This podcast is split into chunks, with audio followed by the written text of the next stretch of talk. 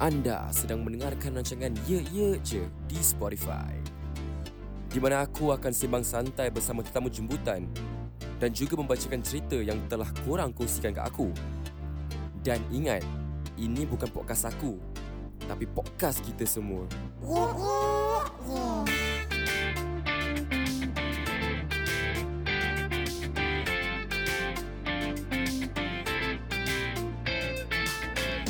Selamat datang ke rancangan Ye Ye Je. Aku tak tahu lah, dah banyak kali aku cakap selamat datang. Aku dah naik bosan. Asyik selamat datang je, macam tak ada benda lain ni nak cakap Tapi lah, without further ado lah, aku nak cakap yang kali ni aku tak kesorangan sebab aku ada guest co-host lah kira kan. Kira cousin aku lah kira. So aku kupitan lah cakap selamat datang ke Ye Ye Je. Nama saya Amsyar. Korang boleh panggil aku Syah je. Formal Asal okay. Syah Macam tak kena Syah sebab okay. Aku punya first name dah kira kan banyak orang panggil lah. So aku nak beat like different. Nak stage name lah kira. Okay stage name okay. Today for this episode it's going to be very special lah guys. So first of all I would like to thank Ami for inviting me into this podcast, this episode, because it's to me this episode is going to be very interesting and unique lah. So let's do it lah. Okay, kepada semua yang tengah mendengar ni, aku nak cakap terus terang lah, yang dalam podcast ni, episod kali ni, is semua cousin-cousin aku. Even the guest pun cousin aku, guest co-host pun cousin aku.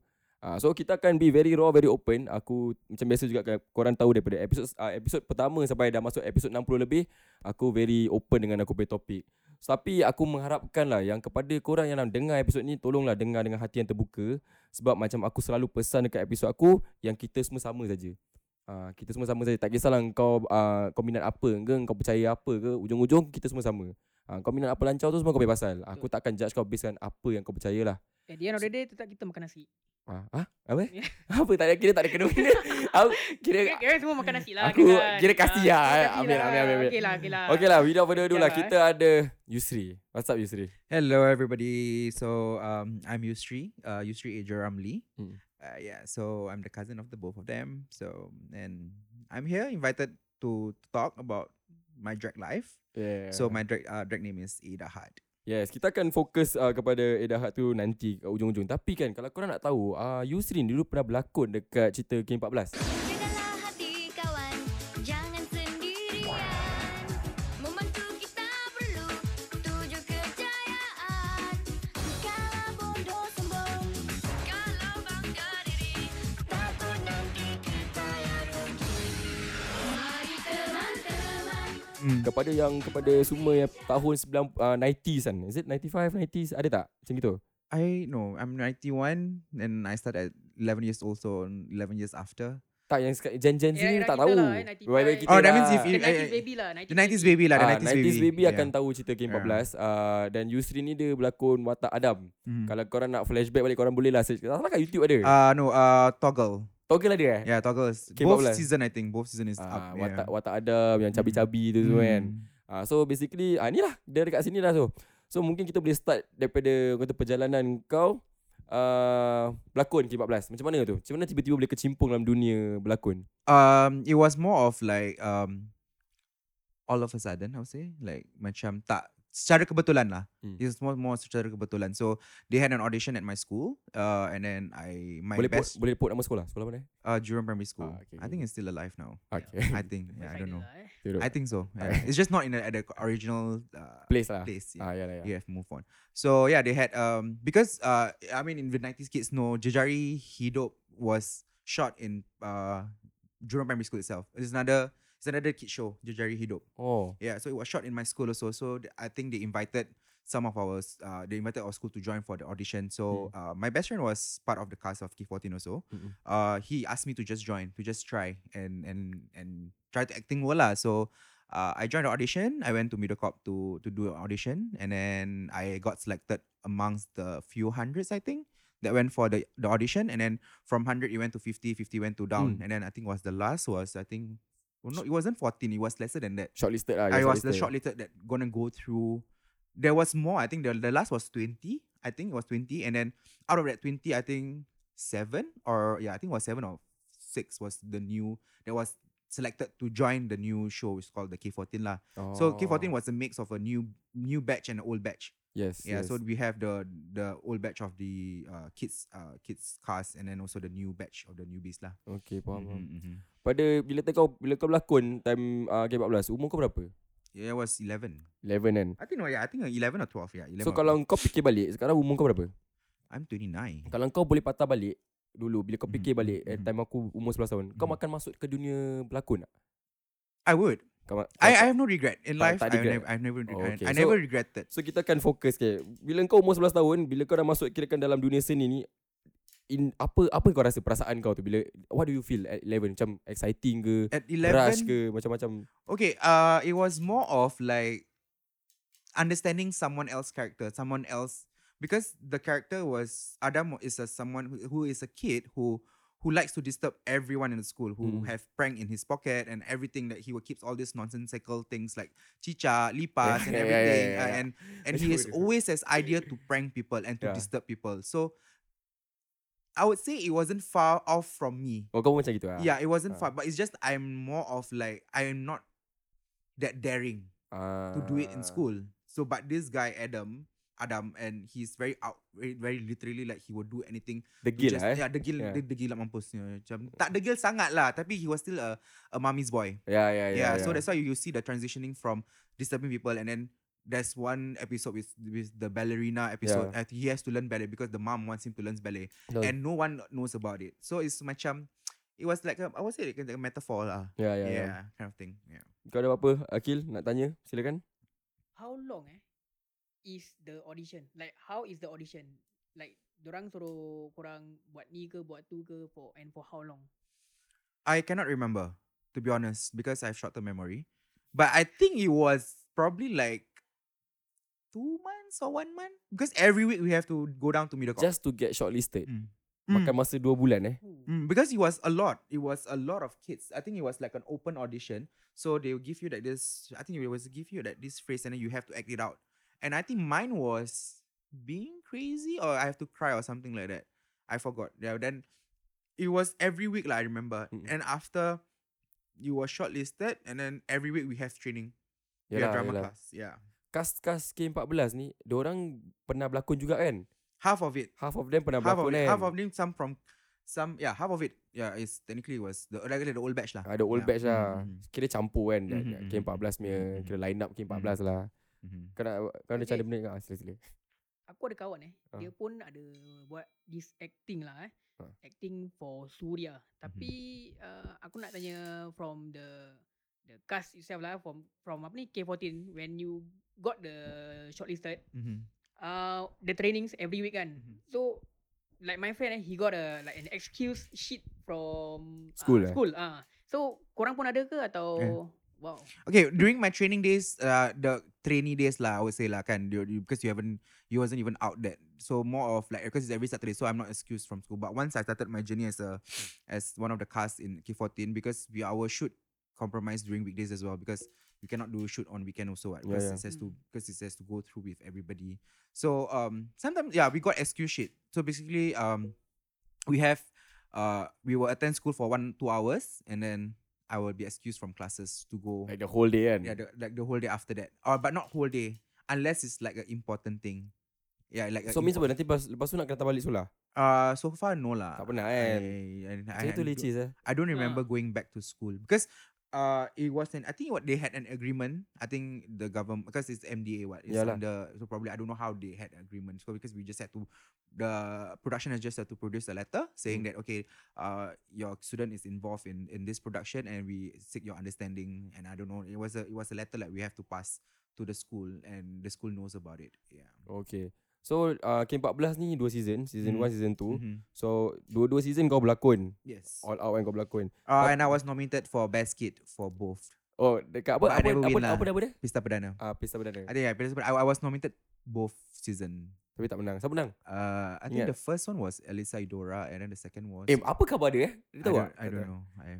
Alyssa Dora. But Alyssa Dora, I think Alyssa Dora was the one who won. Dia kahwin dengan pelakon juga kan? I think so, I don't know. I've lost contact with.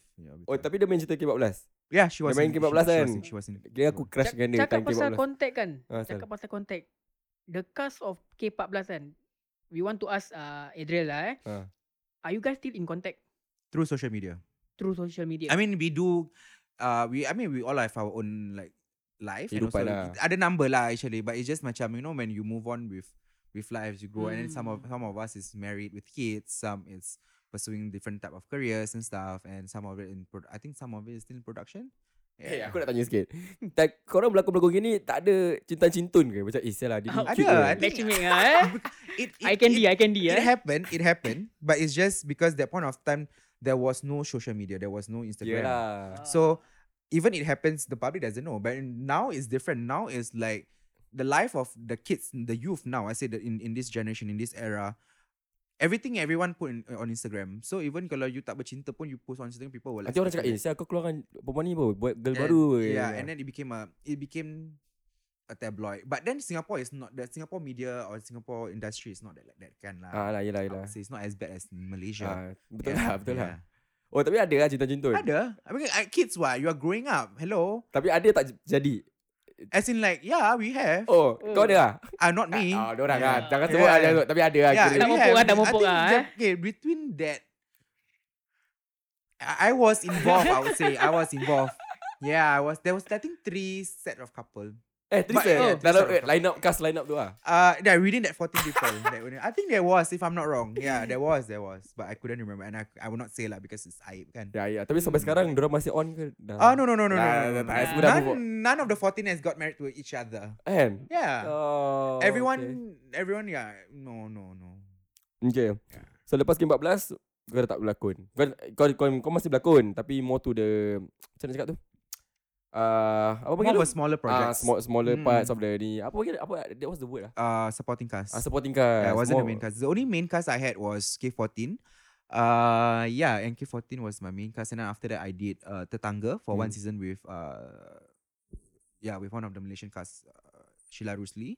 Oh, Sheila Rusli. Yeah, was my mom, and it was amazing lah because it was my first time getting to act with someone I known and I grew up watching with. Agak-agak ingat kau tak? I've met her, but she wasn't really like, she didn't really recall because it was, I mean, given she's such a big name in Malaysia, and she does a lot of drama, and I doubt macam dia ingat she remember that she did a production in Singapore because my scene was just being her son, so it wasn't macam, it was because it was a tetangga, so more like it wasn't concentrated on family centric, it was more on neighborhood centric. Yeah, so I met her during one of the I did co-host with her for a cooking show in Expo, in one of the food festival. Oh, bukan ketuk-ketuk Ramadan. It was ketuk-ketuk Ramadan, but then it was in Singapore in an Expo. So they invited her, and then my makeup artist Kak Maria J is good friend with her. It's still in contact. So they actually collaborated. Yeah, but then the point of time I was both up because I was having my NS days. Televise lah, tak televise lah. No, it was kan macam you know that food expo, you know, you go to Expo, then she was invited. Show. Yeah, so I did a demo with her, a cooking demo with her. Yeah, a cooking demo lah. Yeah, but I mean like I remember her lah, of course lah. I mean like given someone who's big name in the industry lah. But then she ingat lupa lah because I was that one I was like I think 12 or 13 when I was doing Tetangga, and then the next time I met her was 5 years later. So, but when you met her 5 years later, dia ingat lah. Ingat lupa. Tak, oh, dia tak ingat lah. Ni kira dulu mak apa dia tak ingat lah. Yeah. Because it was when I was young, and then when I met her when I was really like 17, 18. Yelah, betul juga. Tapi kita nak tahu juga, kenapa tak teruskan berkarya sebagai pelakon? That's a lot of people that ask me that question also. Macam banyak orang, kenapa tak pursue? But for me, it's like macam... Sorry to cut. Tapi ada tak opportunities? Macam bila time NS recently I've heard like macam ada orang nak panggil lah, but okay, nanti kita kesana. Yeah. Tapi kita teruskan, tapi kenapa tak teruskan dunia that point of time I think I had enough. Kenapa stress? Not stress, I macam you know, you grow up, my childhood was revolved around the industry. Yeah, okay. So macam faham. Like macam nak keluar pun macam dia budak TV. Rasa tersempit lah kira. Tersempit in a way because my mom is like macam, I was being brought up like, you know, you when you are in the public eye, you have to behave certain way. Yalah. So macam my mom, not say my mom restrict lah, it's just macam kita jaga kita punya reputation. I was being brought up in like you have to go and like protect your own reputation. Yalah. So macam nak buat the deal tu, pun macam fikir 2-3 kali tau. Yelah, macam kau pun mak akan cakap macam eh kau ingat sini kau pelakon kau gini-gini. She did say that, but she didn't stress it on. But she just like, you know, you are some people know you. Correct. Not, you're not somebody. She never make it sound like you are somebody, but she just more of like, you know that people know you. So yeah, like a public figure lah. In a way lah. But that point of time, public figure wasn't much of a big thing. It's not macam sekarang though. Now it's like because of the power of social media, you are now, you know, you can be called in different terms. But that point of time, it's just macam, you only had the television to know that who is on the TV world. Sorry nak tanya sikit. Dan alang-alang kita cakap pasal public figure ni, apa definasi public figure kepada kau? Apa maksud kau? Macam apa kepahaman kau dari perkataan public figure tu? Engkau pun sama, engkau pun nak jawab. Aku nak tanya dulu. For me a public figure, it can be anyone. Kan? Anyone can be a public figure. Tapi kenapa orang beria sangat bila dia dapat diri dia tu sebagai public figure? Dia orang macam, "Eh, sial gua public figure, geng." But it depends on what you do. Kan? It's what you do. I mean, you can be a public figure if you are doing something bullshit on the social media. Ya, betul. Because technically like public figure is like macam, it depends lah. I would say there's no right or wrong in my own, in general. I'm not saying about other people, but for me it's like, kalau kau buat tahi dekat social media, consider kau dah public figure apa? Yalah, because people lah know orang you. Tahu, because the public is a public figure. So macam orang tengok, the whole entire public knows you. So technically, but you are known for the wrong reason. Betul, you know, betul. Macam public figure can be, even me, like my sub career now is a drag queen. Technically, yeah, I'm a public figure. Yeah. But in more on my community, yeah, your scene lah. In my community level. Tapi macam orang kenal you. So technically macam when people know you, it's technically macam, I would say kalau you nak letak in influencer level, then it's different lah. Okay, macam kau Akil, apa pendapat kau tentang public figure ni? Okay, sama? Okay, untuk aku, okay, partly is the same lah. Tapi untuk aku kan, bila aku kecil kan, for me public figure is those frontliners tau. Macam police, teachers. Kira kau patriotic punya orang lah. Patriotic punya. Tapi sekarang, I mean, he grew up, the father was fireman. Okay lah. So, kira betul my father was a ex-SDF of staff saja lah. So now with the social media given, you know, the platform for free for you to enter, then anybody can become public figure. I mean, if you like what Adrian say lah, I mean if you were given that title public figure, which means people are actually looking up on you tau. So whatever you do, good or bad, kentut ke apa, everybody will know tau. Tapi terus cakap, aku takut nak dekat social media. Sebab kenapa? Kalau kau salah cakap, atau kadang-kadang, sebab bagi aku tweet, bila kita berkata sesuatu dekat social media, dia tak ada expression. Orang tak tahu kita punya feelings tau. Tapi kadang-kadang bila kita cakap benda ni, orang yang tengok, sialah apa siapa mamak ni cakap macam gini, dia boleh screenshot. Habis dia boleh tiba-tiba cakap, kau tahu tak semalam budak ni tweet gini macam. Benda yang tak ada jadi ada. I think that's the downside of the social media right now. Like I'm not saying like macam, it's what you consume and it's what you put out there in the world. Because I'm saying this in general, like youth these days. I mean, I went through that phase that I put everything on my social media. Tapi masa tu tak ada orang macam gini. Time kita. I mean, not ada. Saying, I mean like when I was tak seteruk sekarang 23, 24. Oh, macam 23, 24. That point of time when I was 20, 24, I put everything, whatever I do, I put on social media. But because it's just macam the growing up, you want people to know what you are doing. Yeah, but I think that's the downside of the zaman sekarang, you know, like that point of time kita tak payah post macam, I mean Friendster lah ada you do that kind of time, but then macam now is like when I see my cousin, my younger cousin post every single thing that they do, I'm like nak marah tak boleh marah because I've went through that, but I think the only way for someone to learn or maybe to stop is macam biar dia kena sendiri lah. If you are putting something there good, you are doing good for the public, for your community or for anybody, actually you are doing a good deed lah, macam volunteerism ke apa-apa, it's up to you, then okay lah, because you are doing good things. But if you are doing macam, ada orang yang macam just literally like, okay, I'm not saying about follower to me doesn't really matter lah, macam like it's good, people know, but if you're doing good thing, then more follower you reach, this better lah kan.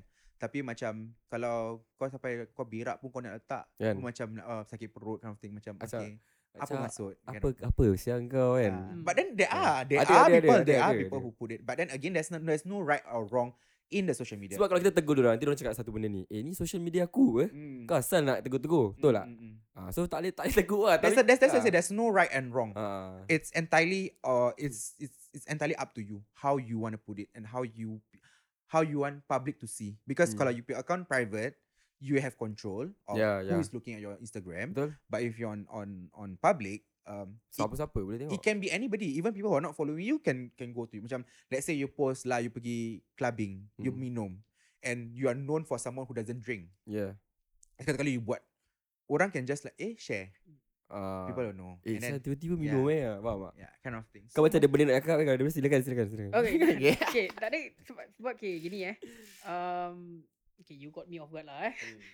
Aku nak tanya korang korang dua, Ami and Adriel There's this thing, it's a debatable thing lah going around, whereby you know when you do good, you cannot post it on social media lah, which is like macam a Malay thing called tak ikhlas lah. But personally, to me, I think it's fine because, I mean, if you do bad and you post it on social media, nobody say anything. If you do good, it's better. Masalahnya dia gini tau. Kau post benda baik, orang akan cakap. Kau post orang jahat, benda jahat, orang pun akan cakap. So kau pun suka lah, kena post apa? Faham tak? Macam, I mean, to me, it's like, okay, I've gone through my Instagram with. Kira aku macam marah tiba-tiba. Aku suka lah, aku nak post apa kan? Yeah, because macam. Terpulang lah masing-masing Instagram masing-masing. You know, it's like it's entirely up to you how you. Tapi macam bila kita buat baik, macam kita buat kerja amal, suddenly macam dia ni gila babi sia, dia ni parti tiba-tiba masuk masjid. Kalau dia pay itu boleh lah. Then it became a debatable issue. But then to me there's nothing wrong. Because kalau you buat kerja amal, it's antara you dengan Tuhan. Betul lah. You know, like macam takkan kita jahat habis kita nak tunjuk barang-barang jahat habis suddenly kita buat baik. Memang orang akan kata. Definitely people will talk about it because at the end of the day people see you as someone who is out there, tak pernah macam you know, maybe you tak pernah pergi masjid and everything, you tak pernah letak pergi masjid and everything, suddenly kau letak kau kat club and everything and what not. And suddenly you buat kerja baik habis you post. But then again also when you post a picture, it comes with a caption. Yeah. So caption tu akan menunjuk niat kau apa yang kau nak tunjuk. And so that's why I think people that trigger some people also, macam let's say macam kalau you post gambar kat masjid, just a picture on your story, people will like dia pergi masjid. Dah tu je. But kalau macam you post gambar with the caption, aku nak gini, there's a double meaning. Betul lah. Also because it also reflect to you to the person who's uploading it lah. Yalah. Macam okay, kau nak bilang orang kau dah tukar jadi baik, tapi let's say there's no right or wrong. You know, to me lah. So tak, kadang orang macam cakap sial lah dia ni semalam gini habis hari ni kau pun kat masjid, aku nak ni faham tak? Nanti orang boleh terfikir apa maksud kau, like apa niat kau nak. Niat is one thing also, but then again like I say lah, that's I don't know what I trying to prove lah, like proof is also one thing, but then again terpulang lah. Because for me it's like I used to have that thinking like dia ni dah macam heboh. Kita semua pun pernah fikir macam betul. But then again when you see the things in a bigger picture and you have seen more things in life and you see things in a bigger picture and you be more positive in what you are thinking, it's entirely up to that person apa. Like macam kita beramal pun kita ada orang nak tunjuk, ada orang tak nak tunjuk. Yalah. But then again kalau bila you menunjuk apa niat you sebenarnya, now I to you post macam gitu, you know, kind of thing. Ikhlas atau tak ikhlas. Pasal kalau macam for me if like I'm a wild person. I go party, I do drink, and I post that on my social media. But macam kalau I buat macam amal and everything, I know myself. But I tak pernah bilang dunia. Betul lah. But then again, that's my style, and somebody else style is different. You know, maybe dia nak bilang, okay nari aku I don't know. Kira kan malu dengan sendiri-sendiri lah, kira kan. I don't know. Dia bukan malu. Dia macam paiseh lah. Dia macam dia macam lain orang macam okay. Mungkin style dia lebih macam okay, gua nak buat benda baik, kira gua nak buat benda antara aku dengan orang atas lah. It's always like that. I never because for me like I was being brought up in a way like both my parents and my late dad, he did a lot of good deeds but he never like macam bilang orang. And dia masing-masing punya pembesaran tau macam mana. Yeah, so macam like for me my family how we grown up and how we being brought up is when you do good deed no one has to know because at the end of the day it's between you and what the person the other party benefit from and because takkan kita buat pasal kita tahu kita ni akan dapat apa? Pahala. Si aku dah lupa. So it's macam pahala. Macam you expect the pahala. Because you want people to know that you do good things. Kau nak tunjukkan orang yang aku dapat pahala tau. Itu dah wrong. Itu is different. So for me it's macam I was being brought up kalau I buat kerja baik ke kerja amal ke I pergi masjid derma and everything. It's part of the pillar of five pillar of Islam kan. But then tak payah bila for me it's like my dad is like macam you don't have to tell people because you buat jahat memang orang tahu you buat baik pun orang tahu ke tak tahu tu antara dia betul lah. So okey lah, kita stop sekarang lah berbual pasal dia baik. Boleh. Kan kita nak kena main topik ni lah. Yang main topik kenapa aku ada kat sini hari ni, okay. Sebab kalau tidak aku jumpa korang setahun sekali hari raya. Betul. Kan aku ada kat sini sebab aku nak interview Bayus lah. Betul. Tentang apa Ada Hart lah. Kita nak tahu Ada Hart tu is since dia cakap stage name. Kita tak akan tanya Ada Hart tu apa dulu. Okey boleh. Kita tanya dulu macam ni kau boleh berkecimpung dalam dunia drag queen. Apa yang tiba-tiba buat kau tiba-tiba macam isyulah gua nak pursue ni benda. I mean if you guys remember, there's one of our family wedding that is a drag queen. Sabar gua fikir bila kahwin. Siapa? Oh ya, Izwan ni kakak. Oh ada. There was the two drag queen. Ada dua. There was remember there was the dinner night. Yes. There was two drag queen that performed at the wedding. It was I think it was Yana's friend or something. I forgot. But it was the two drag queen. And that was the first time I met. I saw a drag queen performance, but it was more of like because I was young. I think the first time I was young and definitely you guys were younger than me. Obviously, right? So, but that was my first encounter I've seen a drag performer. So, but moving forward, how I got into it, it's macam, I mean, I saw performance lah. So, macam I see performance and it was back in, I think now it's 20, when I was 24. When I started back, because when I started partying, it was more of a straight club party. Yeah, I went to a lot of straight party, and then straight club don't have this all only got girls lah, which doesn't entice me, in a way. And so much like, when I stopped, after my father passed away, I stopped my nightlife. Only due to some personal reason, I started back again when I was 24. Then when 24, then I told myself like happiness comes first to me. I was trying to be true to myself, who I am. Yeah. Because growing up, I knew there's something wrong with me. I knew I wasn't. Oh, you know. I knew. I definitely knew since the beginning of time. Okay. But it's just because of the acting world. You know, you cannot be this, you cannot be that. You know how restrict my life was. I was growing up because and then being in a Muslim family, you tak boleh gini, you tak boleh gitu kan. Yeah. You know, my parents is very very free. They let me have whatever I have, whatever I want. But tapi macam because of the certain things lah. But then when I was 24, that something happened within the family that made me realize that at the end of the day, my happiness comes first. After 24 years of living, so I put my happiness first, and I told myself, you know what, I'm gonna be who I am.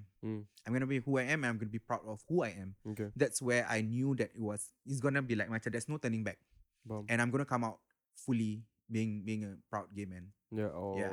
Okay. So I mean being a drag queen again. So. 24, I started partying in gay clubs. It wasn't, macam more like once a month. I get to like because I didn't had. I have gay friends. It's just macam I tak ada that. I wasn't in a circle yet. Like macam I don't have a fixed people. Macam dulu I pergi straight club. I have a group of clique that kita party and everything every week. But in the gay community, I tak ada. I haven't not met someone who is macam a group of friends lah. Yeah. And then slowly, week by week. I get to know more people, and then that's where. And then I met my friend who was also doing drag also, and then slowly lah introduced. This guy is new, and then like macam then party. But then we became closer. Yeah, we became closer, and then every week there's a drag show dekat Cherry. It was Cherry at that point of time. Peaches. It was Peaches. The old Peaches. Dia ada drag performance. So I was macam captivated lah. I was anak seni. So know the art form does not differ much. Yeah, and at the end of the day you are still a performer. Yeah. Kan? So macam the fire started to burn again, like lit up again, and then like macam big by way. Cuma ni lain punya scene lah. Different kind of persona. So I think after 1 year and then I was close to I was very close till today with Chico, which is my drag father. He was in the drag scene for very long. He know a lot of drag queen lah, basically dah lama lah. And so I told him like, hey, I think I want to be a drag queen. But then they check up, you have to find yourself first. That means find Adriel first. Who I am as a person before I can adopt another persona in my life. Faham. So it wasn't like macam just macam snap finger. Okay, besok I nak jadi drag queen. Okay. So I took the journey because for me it's to learn. I took his word, and so I've learned lah. So every week I pergi tengok drag show. I see how different drag queen perform, how they do things and everything. So I learned the arts of it. Mm. So, and then I think about 1 year later,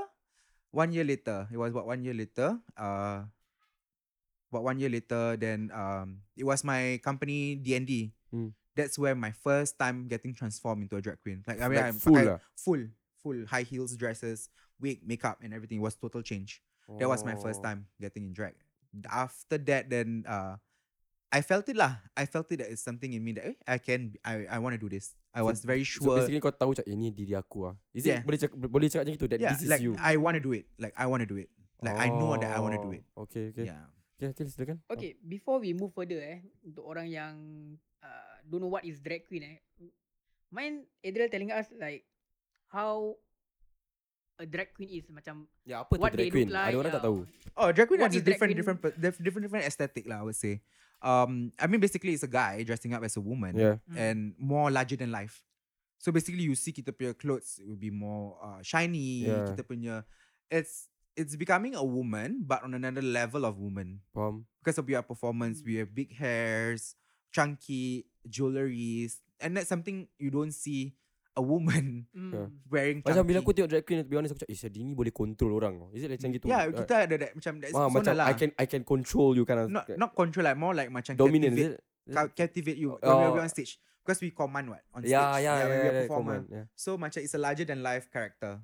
So drag queen is more of macam you on stage, we perform, we lip sync to songs, to different kind of songs. Then so basically it's basically perform the lip sync, joget-joget, something like that lah.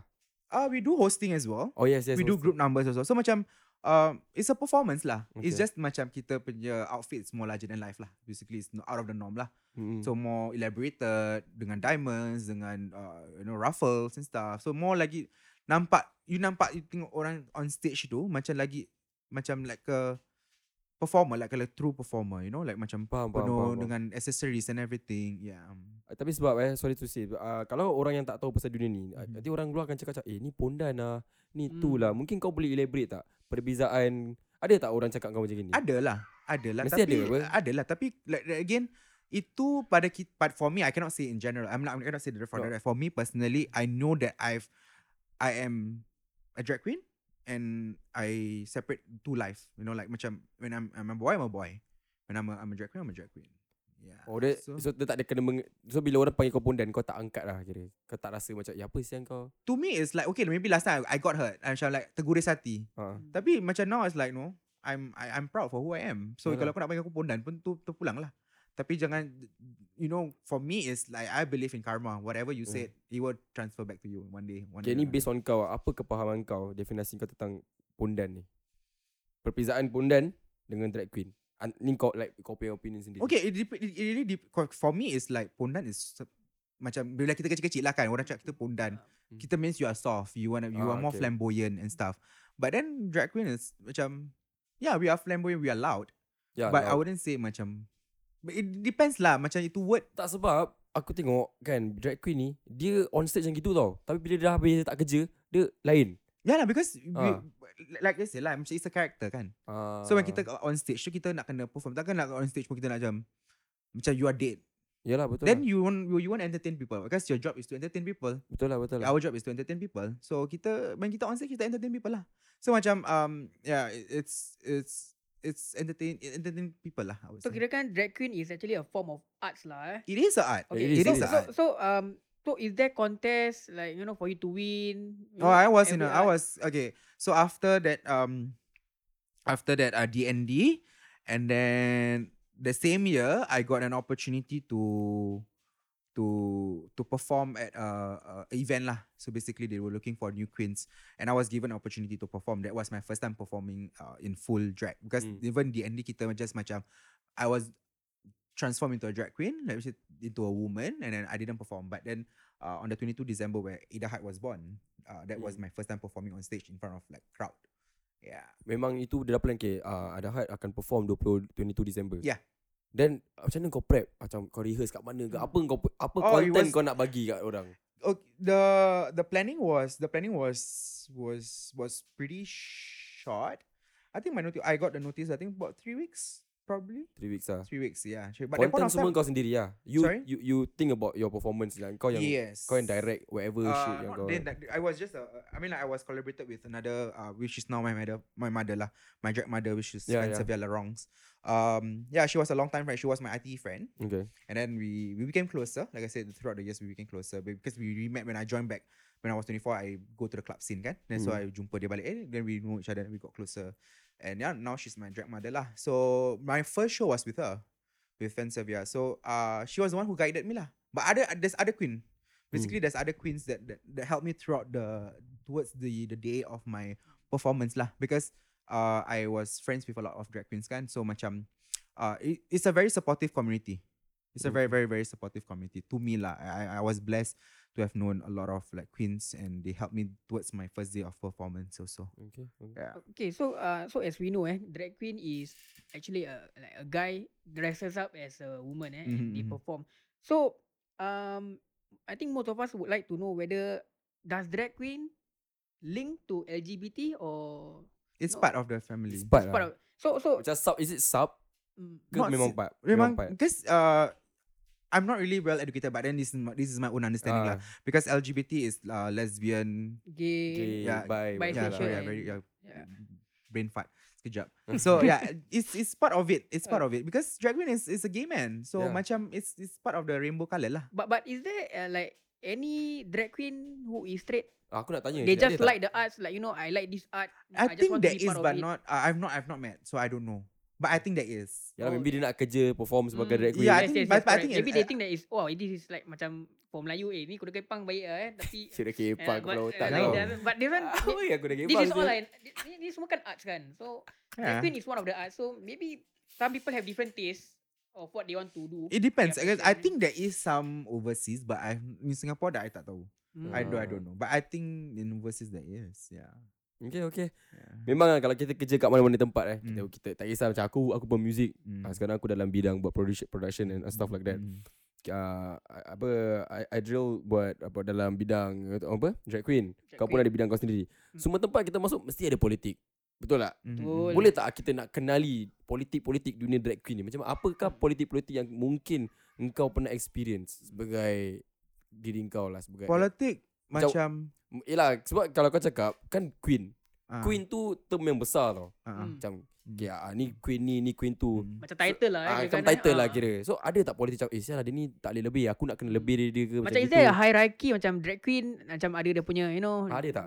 Level-level dia. Level-level dia ke? I think okay it depends on how you see it lah. Kalau macam memanglah kita nak we want the best for everybody but then again everybody has their own aesthetic. Their own style of doing things. Oh, semua lain lah kira. Yeah. We if you see this, nak cakap sama tak lah, tak 100%, 100% the same. But that's more of like, because we still lip sync, right? And then after that, how you deliver your performance that defines you, macam as a queen lah. Macam macam for me, I'm not a dancing queen.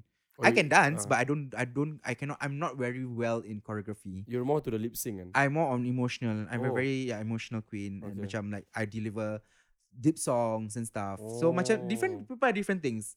Nak cakap politics tu, I mean like macam misunderstanding tu adalah. Macam mana punya misunderstanding tu? Macam I mean like macam orang biasa lah macam kau kawan dengan kawan and then like you know. There's normal people. We are still normal people. Alah. Yeah, but then again at the end of the day we are still a community.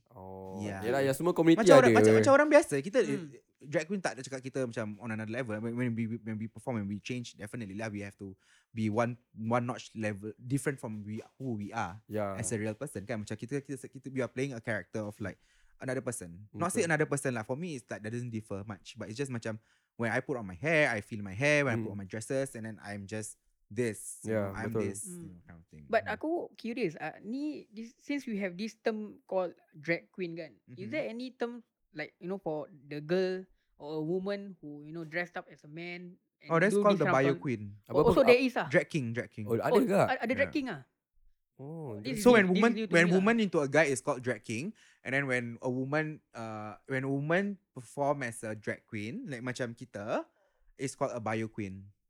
Kat Singapura ada? Ada.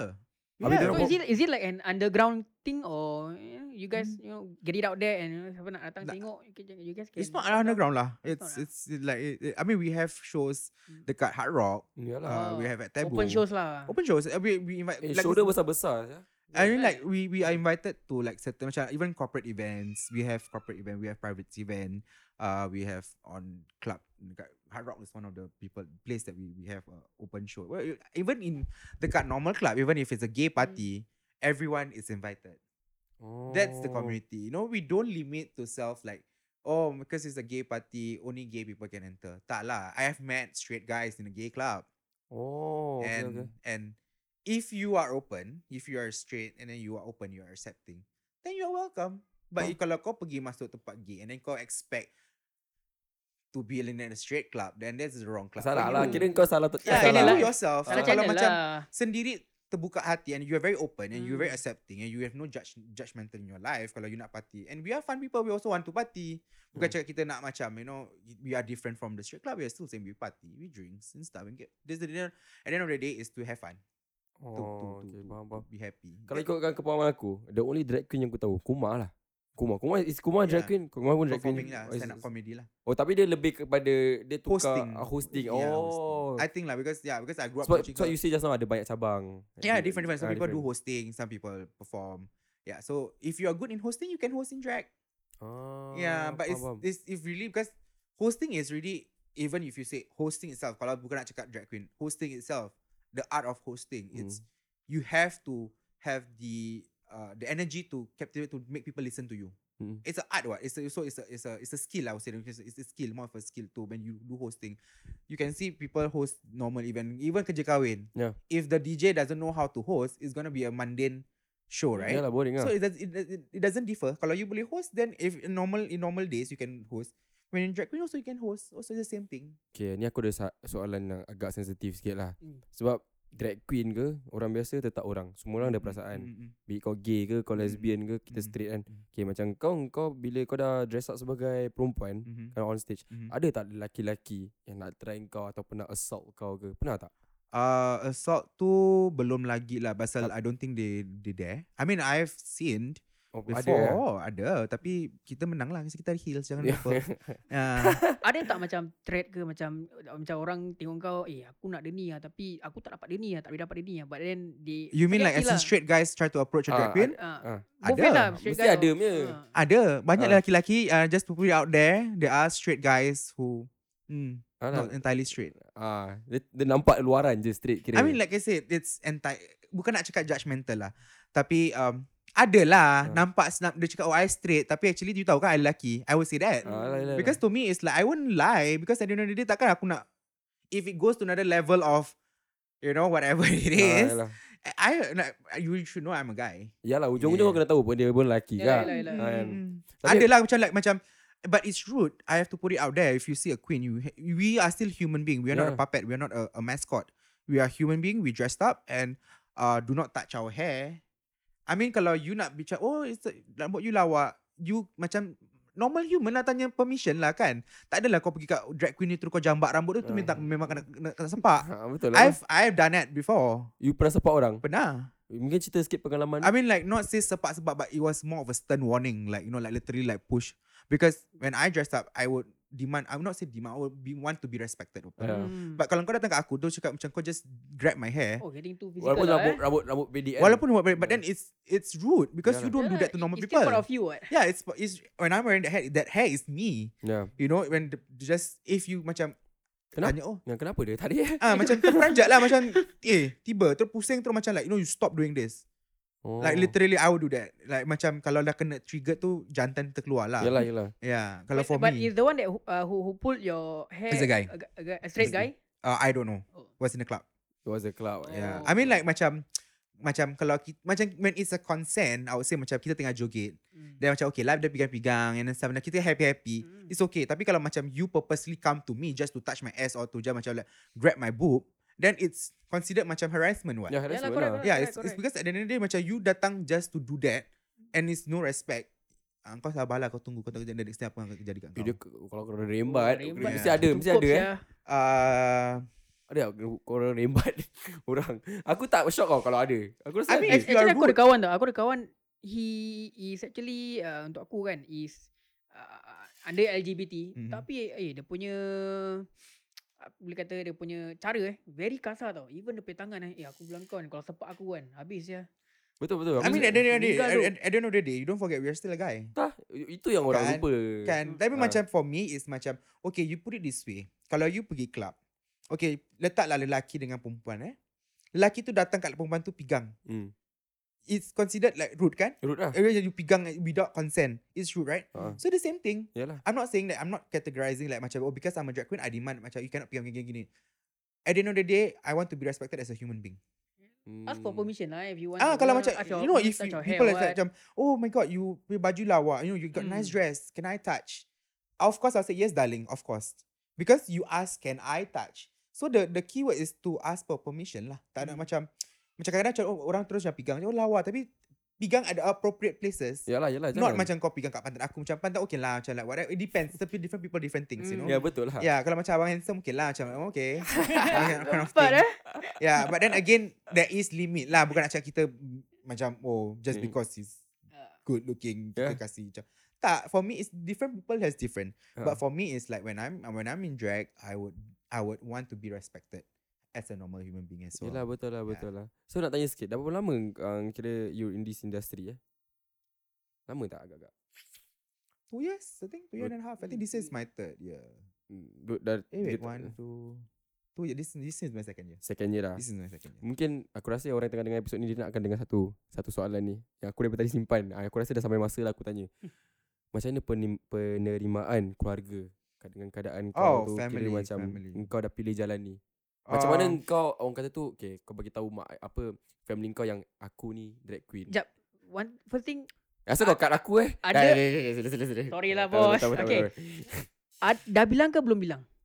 I didn't came out to my mom as gay. Apa yang dah bilang siul. Kau pun dah tahu apa? Family member, I mean with us cousins are different. With parents, with older people. Yeah. Usually the case is I mean, I don't know. I didn't came out to my mom or my dad as gay. I came out to my mom as a drag queen. Oh, kau cakap terus terang lah. Yeah. So one day before my performance, it was I think early in the morning lah. Before she left for work. So it was the day of it was Saturday is my performance. So Saturday morning itself about 5 a.m. It was a heavy thing to tell her. I mean, kenapa nak bilang? Kenapa you tergerak hati cakap aku nak bilang? Because I had a conversation with my auntie. Oh. Yeah. So, I mean, she knew about it. Dia macam ada kat sini je. Dia macam ada she knew about it. Dia macam ada kat sini je. Iyalah, but I mean, at that point of time, I was angry with her. Kenapa? Ada cerita ke?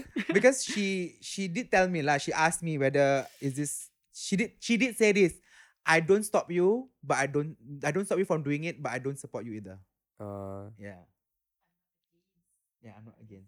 Yeah, I'm not against something. Yeah, that's her, my auntie. Kira korang dengar suara dia. Nak cakap kat mic sikit. Nak kasi shout out lah. Okay. Mungkin nanti ada part kat dia bibik sikit Betul. Maybe there is a quote that we can give.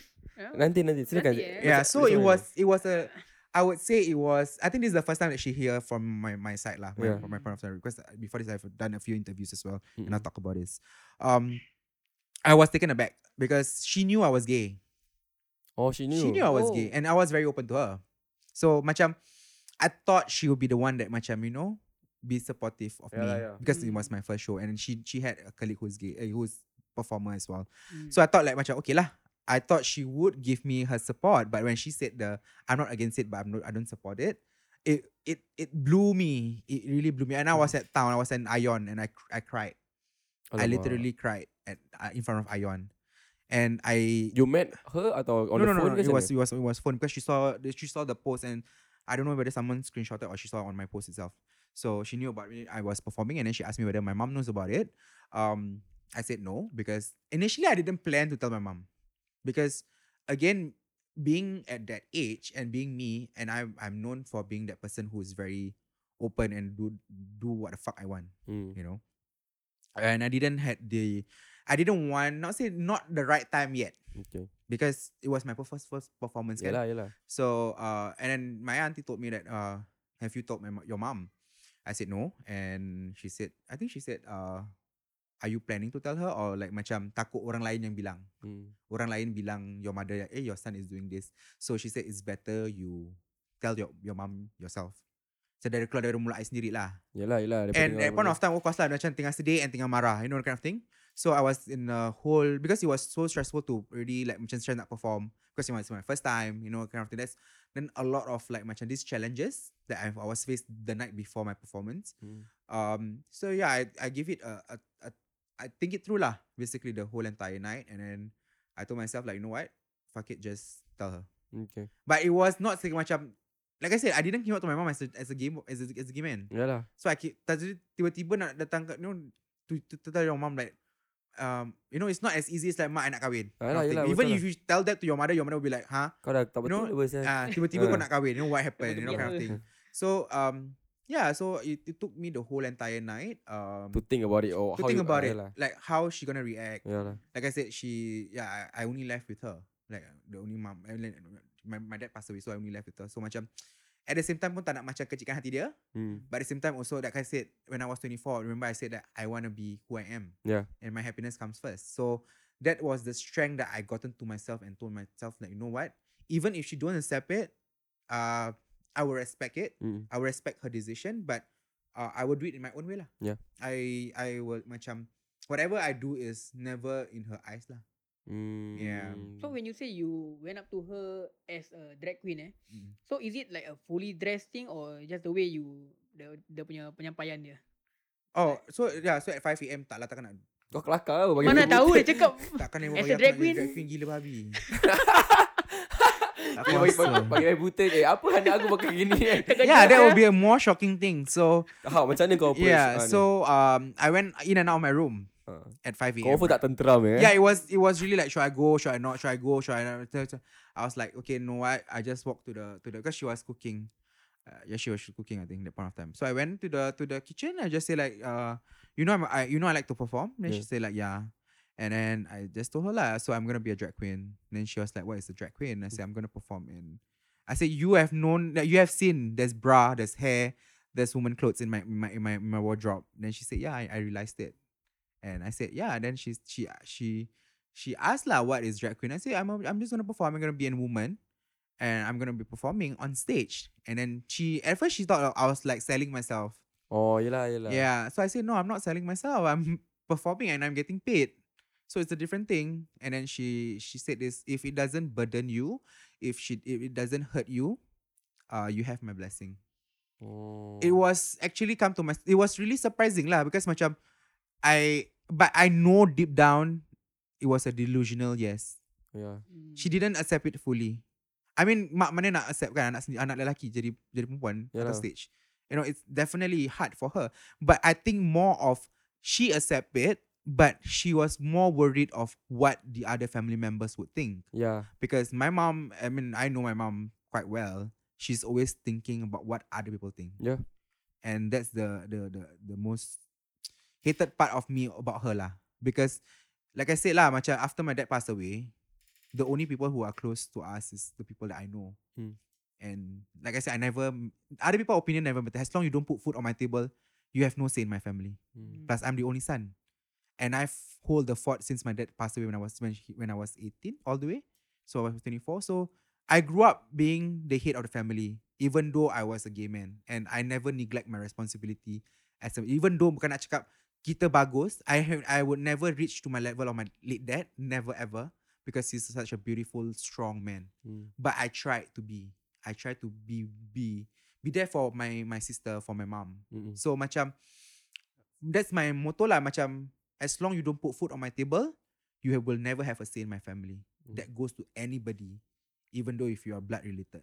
That's my stand. Yeah. So macam that's me lah, that's my mom lah. Macam she accept it because I mean, tipu lah kalau throughout the years dia tak nampak anak dia punya changes. Yalah, betul. So like one mom would know. Like macam a woman instinct would know lah. Maksudnya I pun macam woman feeling kan, sometimes I tahulah feeling dia kan. So macam yeah, I know she know. But tapi macam that's how my family is. We know what you're doing, but as long you don't cross the boundary, maybe you know what you're doing lah.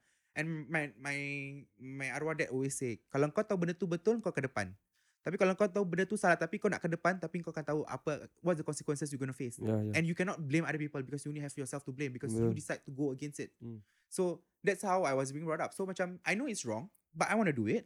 So I will take the responsibility of whatever is going to happen next. Understand. So that was like the strengths lah. I mean, like I do talk to my, macam not say talk to my dad, macam like, you know, you have the moments that at night you just want to talk to someone, and then you, I just feel that I was talking to my dad. I just telling my dad everything. So macam in a way, it was my own lah. Macam I know that I'm gonna step. I know whatever he has been telling me throughout the years that I grew up, and I know that it's gonna be a wrong thing, but I know I'm gonna do it, and I know that it's gonna be shocking for all my other extended family. Betul. And yeah, penerimaan dia. Yeah, because people would never know because I never come out to them. Yeah. And I never needed to. To me, I never needed to come out to anybody as long as it's not macam, like I say, my family, my direct family lah. Even till today, I think my grandmother knows about it. I think. I don't know. Okay. Because I never came out to her. Until today? But I think she knows lah, because every time she come here, wigs and everything. Bras. But again, that's how my family is. Like, you, as long it doesn't disturb other people. To me lah. As long you don't, macam my mom still today macam, auntie macam orang kata. Dia akan tersinggung, pasal dia akan kecil hati bila orang lain kata pasal anak dia. Yalah, mestilah. I mean, mother kan. Tapi again, I told her like, I don't care. Like I said, like, when we lost a family member, you could see a people through colour. Right? You can see people through colours because that's where you know who can you depend on. Yeah. So macam I told her lah, macam I've learned to not care about people. Faham. Yeah, I've learned not to care about people. So macam yeah, that's then slowly. I mean, I came out to my sisters lah. Yeah. First, when I came out as a gay person, I'm a gay to my two sisters. My first sister wasn't really supportive, but she hoped to see me get married, which never happened, will never ever happen because I've got my approval from my grandmother that I'll never get married. Okay. Yeah. So memang tak nak kahwin lah. Dah memang buat keputusan lah, muktamad lah kira. Tengok lah. Kalau jodoh tu datang. I mean like you never know. I mean you will accept it lah. Like, let's say one day we wake up, you know, I like. Takkan jadilah. It will never happen. I know, okay lah. It will never happen. I mean, it's not never try. The willpower is strong lah. Ada try juga lah. I mean, when I was growing up, I was in secondary school and stuff. Adalah. Tak sekarang. No lah, tak kuasa lah. Sekarang kau, kita follow betul. Kat Instagram kan. Your circle of friends apa. Sorry to say, memang cantik-cantik semua, very good looking woman. No, takkan lu tak tergayut, brother. Takkan lu tak tergelincir. No. Tak . Because I respect them. Oh, okay. Because no, dia bukan pasal respect lah. So, kita lelaki. Lawa is lawa tau. Macam, lawa is lawa. Like I said, I will compliment women. But then again, like, I'm not that kind of guy who get close to just get into their pants. Okay. You know, I mean like, some of you out there who does that. And I know straight guys. Yeah, because for me, it's like, I'm like that. Because I know my boundary, I know my line. Because like I say, I grew up with girls around me. Yeah. And I respect. Bukan nak cakap, bukan ada straight guys tak respect women. But then it's just macam, yeah, it's just not in me. You know, ever since I told myself like I'm gonna be a proud gay man. Sebab aku pernah dengar satu cerita tau, daripada orang lah, daripada podcast lain lah aku dengar cerita yang seseorang ni dia bukan gay tau, dia straight, tapi dia action jadi gay sebab dia nak rapatkan diri dengan perempuan-perempuan cantik. Itu tak betul. Dia buat macam gitu tau. Dia macam habis motif. Lepas tu kan dia cakap kat perempuan-perempuan tu yang dia gay. Lepas tu perempuan tu macam, yelah, sebab bila kau dah cakap kat perempuan tu kau gay, perempuan tu kan akan, dia lagi comfortable. Habis bila diorang pergi hotel, ada the ladies night, dia akan ajak lelaki ni tau. Tapi motif dia ujung-ujung, kira dia nak ni lah, nak pantat lah kira. Dia nak try. So bila one of them dah tahu dia budak tak, macam dia ada tipu, dia kira kena rabak-rabak lah. Like this guy downfall as fuck. Which is basically stupid. I mean, this is just advice to everyone out there. Even like if you want to get close, kau nak cakap apalah. Kalau kita pernah Y2 nak kenal orang pasal benda lain, that thing will never happen. Betul. Because it will come back to you. Because that's me. I live my life with I make friends because of True Heart. That's how my name come about also. Ida Hart. Because I do things with my heart. I always forgive people. Macam mana kau buat taik kat family aku pun, aku akan maafkan kau, tapi aku takkan lupa. But that's how people say I have a big heart. Okay. Tapi for me, like always I advise to people. Kalau macam orang cakap, kenapa kau banyak kawan? Yalah. Macam like how you get to know people and everything. Because for me, it's like I can be friends with a lot of people, but I choose my circle. What I choose the people that I want to be close with. Kalau nawai tu kita nak berkawan dengan orang pasal orang tu kaya, tapi kita penawai tu daripada beginning kita nak kawan dengan dia pasal kita nak ambil duit, kita nak just be in that circle nak of rich people lah, kira. Nak ambil advantage. I wouldn't say, like I say, kita walau alam lah, tapi benda tu tak akan jadi. Yelah, betul lah. Dia maybe at the start memang kau dah kau akan enjoy-enjoy, tapi because nawai tu from the start. That's why I say for me, like my arwah dad also, nawai tu kau nak betul from the beginning of everything you do. If you are clear, your concern are clear, you want to be friends truthfully, faithfully, macam betul-betul kawan kan, it will happen. The friendship will flourish. Betul. But kalau kau kawan just because of like, alah aku nak kawan dia pasal dia duit, kau tengok satu hari the friendship will last. Aku nak kawan dia sebab aku nak tompang popular dia lah, kira. Ada orang ada macam tu. Ada orang macam dia lah, kan?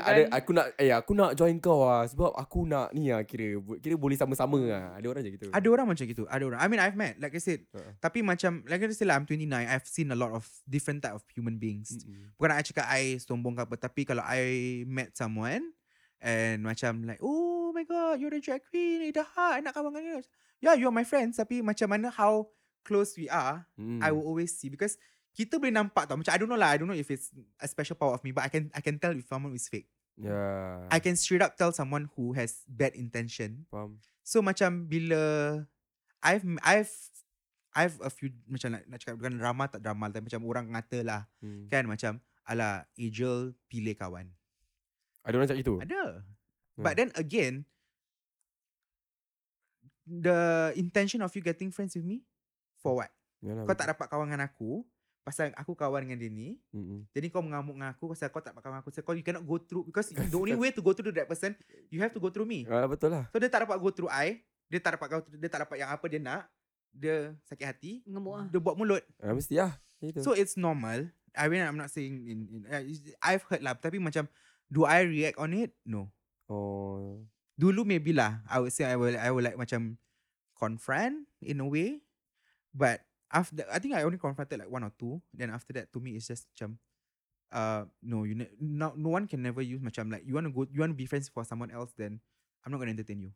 Yeah, that's me.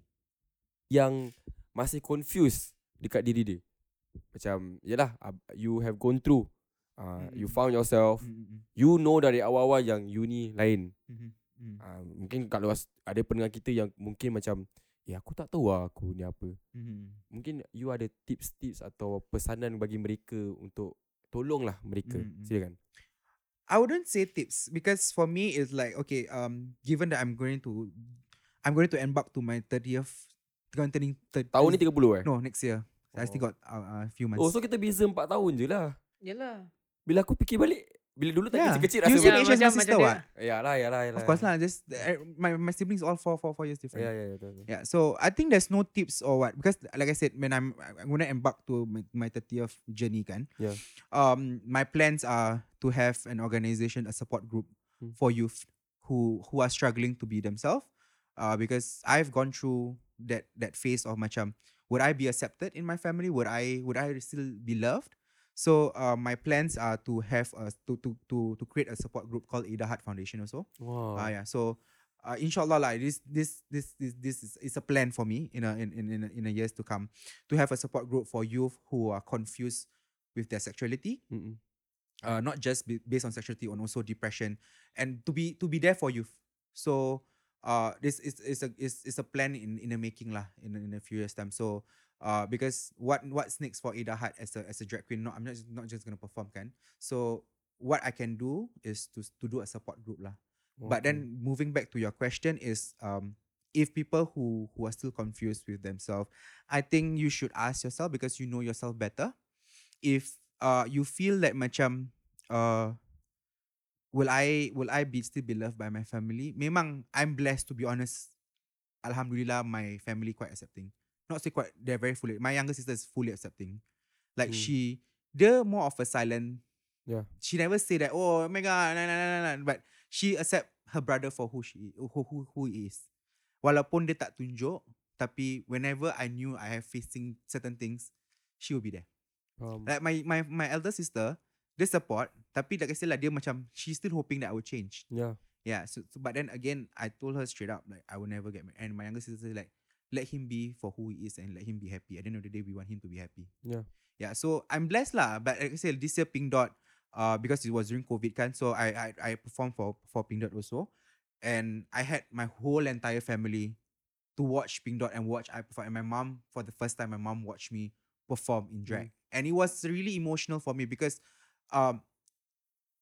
like to get where the family is right now, it's like I said lah, it's more silent acceptance. Yeah. Tapi to duduk and you know that it's a big thing for me. It's really a big thing to sit down with my family and to watch me perform, especially my mom. Like my sister, both my sister. I would say the newer generation kan, macam the younger generation. Yeah. So macam to accept is still there, tapi for my mom to fully accept lah. Macam she's okay. She macam she I could see her smile when she saw me, macam yalah dulu nampak anak dia masuk TV lelaki, tapi masuk TV lah tu kali is in a different form kan, tapi I could feel that she's proud. So bukan I nak cakap, oh mama you proud of me. I never asked her because I would never ask her that, but what I saw on that particular day, I really felt the blessing. Like macam, you know, like there are family out there who are not accepting their sons or their daughter to be macam kalau for daughter macam tomboy kan and everything lah, for macam like gay, macam gay and stuff. Like not all family are accepting. But what I urge the, not just the Malay community, in everybody in this, in wherever you are who are listening to this lah. So be more open and be more understanding because at the end of the day, their choices of who they want to love is their life. Yeah. So what you can do as a family member, especially family member, to be there for them, even though you don't accept, to be there for them, because at the end of the day, they are still your blood and they are still your family. Jangan pasal memanglah marah kan, pasal kerana because of religion you are not allowed to do this and that. Tapi dah choice dia, you know, dia nak lalui fasa. Yeah. And you, what you can do as a family member, or maybe parents are listening today, jangan putus doa je lah. You know, a mother's doa do wonders. Betul. I would say do wonders, you know. So macam benda tu tak akan jadi dengan sekelip mata, you know. And also if you really macam, kalau macam betul-betul lah you cannot accept your son or your daughter to be who they are, bimbing dia lah. Jangan sampai terlepas pandang. Because when you lost focus of your own child, it leads to many things. Things that we don't even want. Macam kesian, macam dia grew up with support, suddenly dia came out to be gay, habis dia kena buang rumah. Just imagine that, to go through that pain. Memang lah kan macam, a parent's heart will be broken. Memang, I'm not saying that I'm asking parents to understand fully, but also understand where your kids are coming from also, because kita boleh tanya orang tu macam, you know, macam, oh are you doing okay? That person can say okay, but is that person really doing okay? Yeah, because we have cousin who is in Philippines now. Yeah. I've recently contacted her. She recently outreached to me and we talked. Okay. So macam, you know, I mean like me and her, we had history as well. Okay. So and then like we talk and everything lah. So macam, and her parents is very strict, and she took the decision to live her life and to be happy, and we had a conversation lah. So so macam like I said lah, to be there for your kids lah. Also not saying that the kids also have to understand why the parent reacts certain way. Everything that happens, there is a reason and there is a solution to it, I would say. And it won't happen within 1 month, 1 year. It takes time. It really depends on how your family centric is. Because my family, I say, I'm blessed that my family let us do whatever we want as long as we know what is right and what is wrong and we don't cross the line. Yeah. So I'm blessed. But then there are family out there so macam tak boleh accept and then like marah, pukul, kind of thing. But this, when you pukul your kids for being who they are, it's gonna disturb their mental health. Yeah. Because and like I said, I stand strong on supporting mental health because I've went through depression. I went through the dark days. I wanted to ask actually, like confirm dalam fasa yang dalam perubahan yang you orang kata tu apa jalani, ada tak orang kata tu downfall yang you sampai, you know, daripada anxiety to depression, ada tak macam gitu? Yeah, I'm gonna be very open because I went through it. My sister only knew it early this year that I had depression, and I went through depression alone. I don't deny it. It was a very, very, very dark space because, like I said, like also I'm a kind of person I don't. When people ask me if I'm okay, I would just say I'm okay, because I don't like to burden someone else with my own problems. Mm. So my first sister got shocked. Like she told me like, why didn't I told her like I went through therapies and everything, because like I said, I didn't want to burden people. So I went through that depression phase when I was 20. So you were diagnosed lah? Yeah. Okay. And everything I went through, I didn't tell anyone. No one in the family knows. Like not even my close friends knows about it. So I went through it alone. If you ask me, there's suicidal thoughts. Couple. Mm. Yeah. And it was not because not say transitioning to drag. It was before the drag life. It was during my years of after my dad passed away, and the pressure was there, and it builds up bit by bit lah. I would say because, like I said, I'm the only son, and when the head of family passed on, the son will ascend the throne, right? So you'll be the head of family, right? Yeah, so there was a lot of expectation. Yeah. There was a lot of things that people like, oh, why is this and that, why he's behaving this way, why he's behaving that way, when all I wanted was just to be myself. Mm. And I just wanted to be happy. But yeah, I was happy. I was traveling the world. I was going everywhere I wanted to go. Mm. But was I really happy? To be honest, I was just showing in social media that I was happy.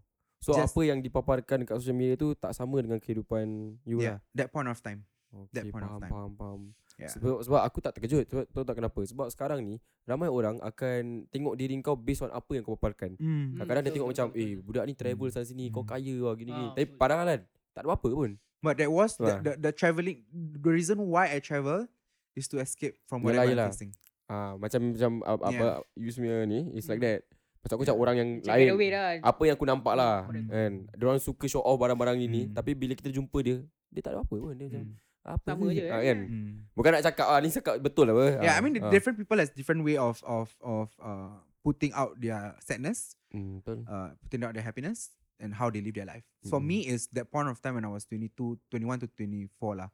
My escape, to keep me sane from not getting into a deep dark days is to travel. To travel and so I travel every 5 months. Yeah, I will travel I will take a break like 1 week and I will go travel. Just even though it was my friends or with my cousin, most of it with my cousins, and my cousins didn't even know that I was going through depression. It was just more like I needed a break and I want to go on a trip and be happy, and then come back and then like it's a reset, like a breathing reset for me. So yeah, but through the years, it got worse. It got worse because family issue. I went through a family issue. It was an issue that affects me a lot. Okay. Yeah, I don't know if I want to share this, but it was. I felt betrayed. Betrayed. Yeah, I felt betrayed because, like I said, I changed. Right, I told you guys I changed. Right, when my dad passed away when I was 18, I was a fucking rebellious kid. Yeah, so I felt betrayed lah because. When I was eight, when my dad passed away when I was 19, I was in NS. I was serving my last year of NS. Yeah. So I was 19. So it was a 360. No, not 360. Like 180 change lah. Because I was partying and I didn't even care about family. Yeah. I was a pampered kid. What I want, I must get. And I was that kid. And I wasn't even. I mean, if you ask me now, I wasn't proud lah. But then again, I was that kid at point of time.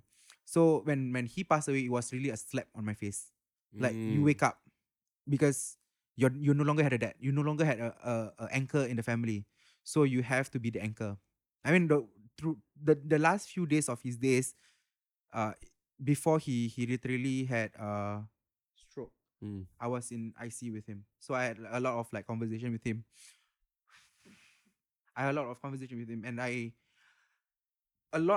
Deep conversation with him, and never once he said about having someone else to take care of the family. So after I took his word lah. Basically, I took his word and I changed myself. I told myself I don't want to lose anyone else in my family, because after he passed on, there's a few people in my important my parents passed away one after another. So macam it really reflect on me like the time in your life is very precious. So macam I took the change lah. Bukan nak cakap I sembayang and everything. I just change little by little. Macam I was still the rebellious kid, macam rude kid to my mom and everything. Tapi deep down I know I love her. So macam nak tukar tu macam drastically tu tak lah. And I slowly changed. And I was hoping my mom saw the changes in me. But after when I was 24, I said I took the decision at 24. And Mr. 24, someone else came into the family. And that's the day I felt betrayed. Okay. I felt so betrayed that macam nak cakap betrayed, bukan nak cakap betrayed apa lah, tapi macam selama ni aku korban, like you know, I put aside my life for my family just to know that somebody's there gonna take over. Somebody else gonna take. And and when I heard the story of that person's gonna come into my family because my late dad said to him, I couldn't accept it. Because I had the conversation with my dad. And I told my dad to tell me every single thing because I'm going to be the one taking care of the family. And although I cannot say that if really it happens, macam whether my arwah dad tell him that or I don't know. But I couldn't accept it. That's where the evil in me came back. Adakah kau rasa itu adalah satu alasan apa dia cakap tu? Wallahu a'lam. Okay. To be honest, till today I bukan nak cakap tak kuasa, tapi I've accepted it. Okay. But I was angry. I was disappointed because I was the last person in the family to know. Oh. Yeah. But are you still hoping for, like, you know, this person to still get away from your family and you being the only one to anchor this down? Kosal je. I mean I cannot say because I think it's, I mean, if emotional pula dia tukar vibe dia sikit lah. If people know means that macam I'm open lah. Bukan nak cakap tak, bukan nak tak, sebab bukan kita tak tahu cerita ni. Kita tahu apa. Tapi untuk kita discuss balik, dia agak bila kita dah 25 kan. Semua dah boleh fikir. Bila kita fikir balik, memang susah lah. Time dulu bila kau go through benda ni, aku masih muda lagi. Aku tak faham tau. Bagi aku macam, oh ni orang ni kawan lagi apa, kawan baru setakat gitu. Tapi kita bila kita dah besar, kita dah jumpa kau balik, kita have this personal session dengan kau. Bila kita reflect kat diri kita, sure lah. Correct. Dulu kita, dulu for us it's just a story tau. Macam sekarang, what if this happens to me? Alamak, I will be so bummed. So I felt the betrayal lah for my own mum. And that's where my downfall of my, like that point of time, like I said, like macam when ever since that phase began, that's where my downfall also. Like I said, I'm going to be strong, right? I'm going to be proud for who I am. But that also was my downfall. That was like, I felt that whatever effort I've done for the family, whatever I've changed for the family itself, wasn't being seen. But when I was rebellious, when I set my foot, saying that I wasn't agree, but this thing is going to happen, I was being seen as the rude kid. Oh. I was being the villain. Oh lah. Throughout that phase, I was the villain. If you all remember, it happens a few times, and everybody see me as the one that going against. Yeah, betul. But now you guys know why I go against, because I never told anyone. Yeah, correct. I never tell anyone why did I go against it, because like I said, I had my like when my dad went to the hospital before the operation, everything, the conversation I had with him, I was in the hospital with him. So macam sebagai seorang anak, kita dengar cerita daripada someone else, and then padahal aku dah duduk dengan bapak aku tau. The first person view lah kira kan. Like whatever the family secret is and everything, I've hold it up. I hold it up. Whatever happens in the family, whatever secret is holding, he told me. So macam bila sentap lah, kira literally sentap. Tapi bila when I change back my old one, people see me. I know people see me as, you still never change. Yalah. Betul lah. Dia kaki mengamuk, dia kepala batu, dia ni. Tapi did you ask why? No one asked in the family, like why did I react this way? All they knew was he was that kid who was kepala batu. He wants his way. But again, I said I wouldn't burden my problem with you. That's me. That's why I went to the downfall. Because I keep it all alone. Yeah, so I never told my mom that I visited my dad. Like I went on my own. Oh, and you Kubo lah. I went to Kubo and visited him. I had conversation. I cried and everything. Macam I poured my heart on him lah. And I mean, like I said, I lost my two of my godparents kan. And the two of the after, I'm not saying I'm not close to my dad. It was a love-hate relationship with my dad. Yeah. But the only, I mean like the last few days that where I literally appreciate him as my dad. Like macam like you know that anytime he can go, you know, like macam the it really sunk in, man. Macam then he finally left. And then that's where you know actually whatever conversation that you have with him and I had with him was actually signs. There's a lot of sign. Like, and no one knows about this. Like I said, macam, and I will never tell people. Like, and like you see now is I think the 10th year. 10 year? This is 10 years? 11. So 11 or 10 years. Yeah. Now I'm finally speaking about it. Yeah. Because, like I said, there were a lot of signs, to be honest with you. Through the day that he entered the hospital, the things that he talked to me kan, macam, I mean, now that I tell you, but because I've been thinking with throughout the years. Yeah. But ever since he left, and then like when I think about it back, actually there's a lot of sign that he has been telling. Like it makes sense lah. It makes sense that actually whatever he dia bilang, actually that is a tail sign that he's gonna go. Basically dia macam apa yang dia bagi tahu kau tu dia nak prep kau lah. Dengan cara tak sengaja tu dia nak pergi. Tapi dengan secara tak langsung pun dia tengah prep kau. Yeah. Okay. There's a lot of things that so when I think about it back macam yalah macam like I say lah, the depression happens because I felt betrayed with my own family lah. Not saying my family, I saying my mom lah. Yeah, and then that's where I turn over lah. I basically I was still that kid. I went out party. I turned back to I changed drastically. I changed drastically. I was open. I party, get home drunk, and don't give a fuck about whatever my mom's gonna say, whatever the other party's gonna say.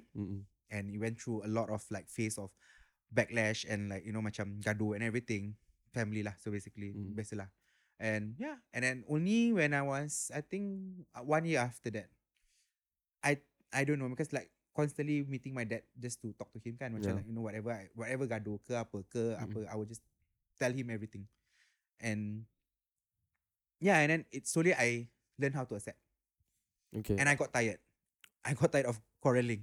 Gaduh. Like, to wrap this part up, like just basically family support is important. Yes. What my message is to people out there is family support is very important. No matter what your child goes through, whatever, how bad he is. I mean like yeah, your parents support, your child support, both it works both hands. It takes two hands to clap. Whenever people say but then does the family really you know works that way. Yalah. So what I'm trying to say is macam be there for each other. Yeah, that's the reason why I'm creating a support group, a foundation to help kids who are facing this kind of things. Just not from the LGBT, it's more on youth centric. It's open lah. It's open. So to help kids who go through with a loss of family members, who needed someone who confused with their sexuality and everything. So inshallah, I mean like I don't know how am I gonna go into it, but I'm working into it. Okay. So speaking from your experience, how you tied through the depression, like how it finally came to a stop. That you are depression never comes to a stop. Oh, so you are. But I don't put, like I say lah, macam now like I'm 29. I'm much more older. I still have my days, but not as much as that like last time. But how I tied through and how I live till today, it's your inner strength. Inner strength of a human being lah. Tapi macam that it comes with prayers and everything lah. Yeah. Like I said, I'm not praying 5 times a day. Tapi I have my own prayers macam like before I sleep or when I wake up. I like I thank God that I'm still alive. But if you ask me, the reason why, I mean, if you guys realize my Instagram was there's 1.11 year was called Club 27. Yeah, that was the year that I actually wanted to end my life. Oh, Club 27. So I told myself, this is gonna transit to the drag life lah. So after this, we're gonna end off with the drag life. Okay. Sorry. So basically, when I was 26, when I turned 27, on the 15th January itself, I created Club 27. So it was actually based on the famous Club 27 lah. Yeah. The people who died at 27. So I was reading it more into it. So I told myself, okay, fine. And I was in that phase of dark. So I told myself when I turned 27, I will give myself 1 year to change whatever I need to change, to be better, to create, to do something with my life. And if by 27 I don't do it, I will end my life. So yeah, so when I was 27, so when I was 27, I turned 27 to 28 kan, so last year kan. So last year I really start. So that point of years lah, I push myself every day to be happy, to not really macam, I was sad with boy relationship and stuff macam getting date, normal dating life punya. That was also one of the reason why, you know, you get sad and everything. But then more of like macam, I told myself I want to do something good before this 27th year of living. Yeah. Something different lah. So if by the 28, when I turn 28, if I don't do it, I will end my life. That was my suicide plan lah. And yeah, I said like it's open, so I'm just telling. I mean, this I've talked about this to a few people also lah. So yeah, so between that year, that's how Ida Hart came about. Ida Hart happened, came into my life, and I do drag, and slowly then macam I turn better.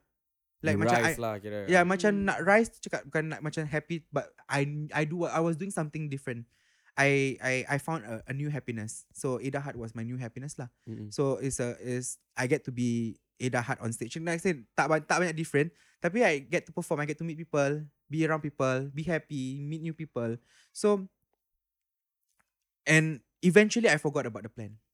Oh. Eventually I forgot about the plan. Is it macam this? It's a distraction. Aku tak rasa tu distraction. Sebab kau yang tergerak hati, tiba-tiba kau terima benda ni baru. Kau boleh cakap ni it's a distraction. So sampai kau lupa Club 27 ni. Club 27 it was, but because it was always in my Instagram and my WhatsApp. So there was a few things that reminds me. It reminds you back. Okay, yeah. So there are things that I put in my room that is Club 27. I have a, I'm not gonna more. I don't want to be put more ideas into the.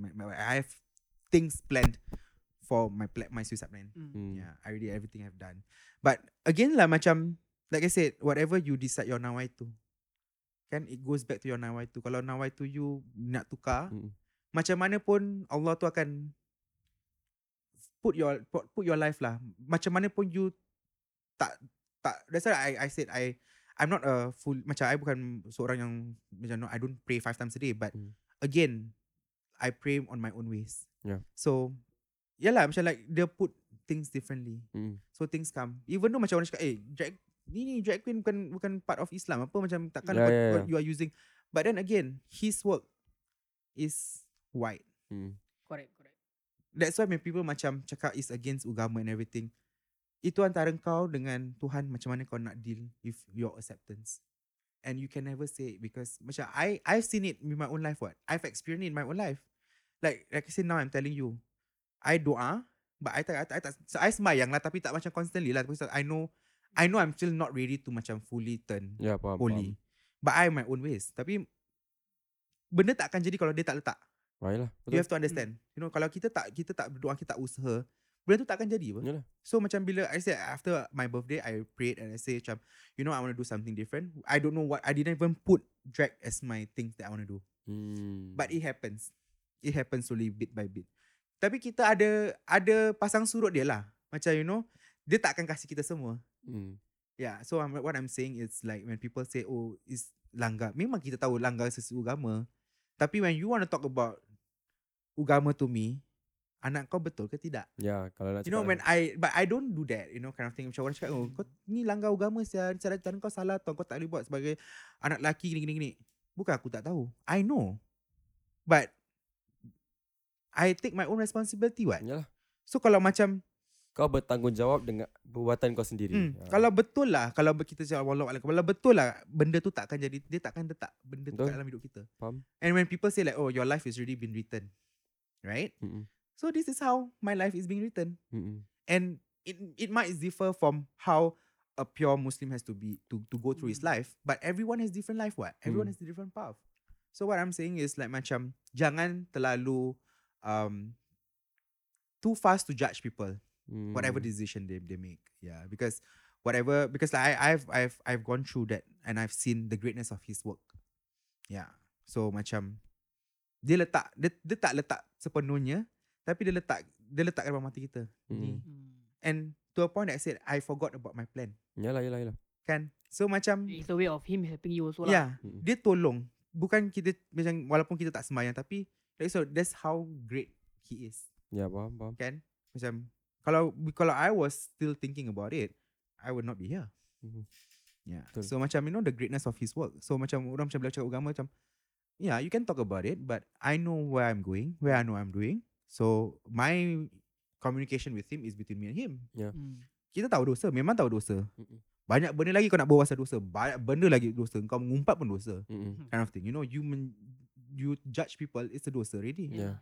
Yang you want to talk about me being doing dosa. Yeah. Faham tak? Faham. So there's different things lah. Dah jadi macam apa? Kubur kau lah katakan berdakwah. Yes. Sekarang kita sedang berdakwah pula. Jadi kita mendengar. Drama. That's why people would see macam orang yang perform and club and party. Mm. People don't see as macam orang yang tak ada agama. Yeah. Tak ada knowledge about agama. Aku boleh relate.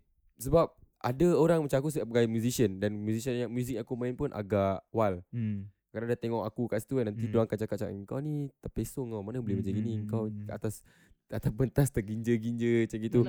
Tapi aku tak tahu kenapa orang yang pandang aku macam gini, diorang macam tadi ada cakap, oh dia ni tak tahu agama ni orang. Dia judge aku based on apa dia nampak aku kat atas pentas terginja-ginja. Yalah. So bagi aku tak boleh macam gitulah. Yalah, tapi kalau nak dikatakan kan, kalau kau nak bernasyid dengan the rhythm of rock kan, itu pun boleh apa? It's entirely up to you. Yeah, correct. Depend on macam mana kau nak sampaikan. Betul. The content of your song.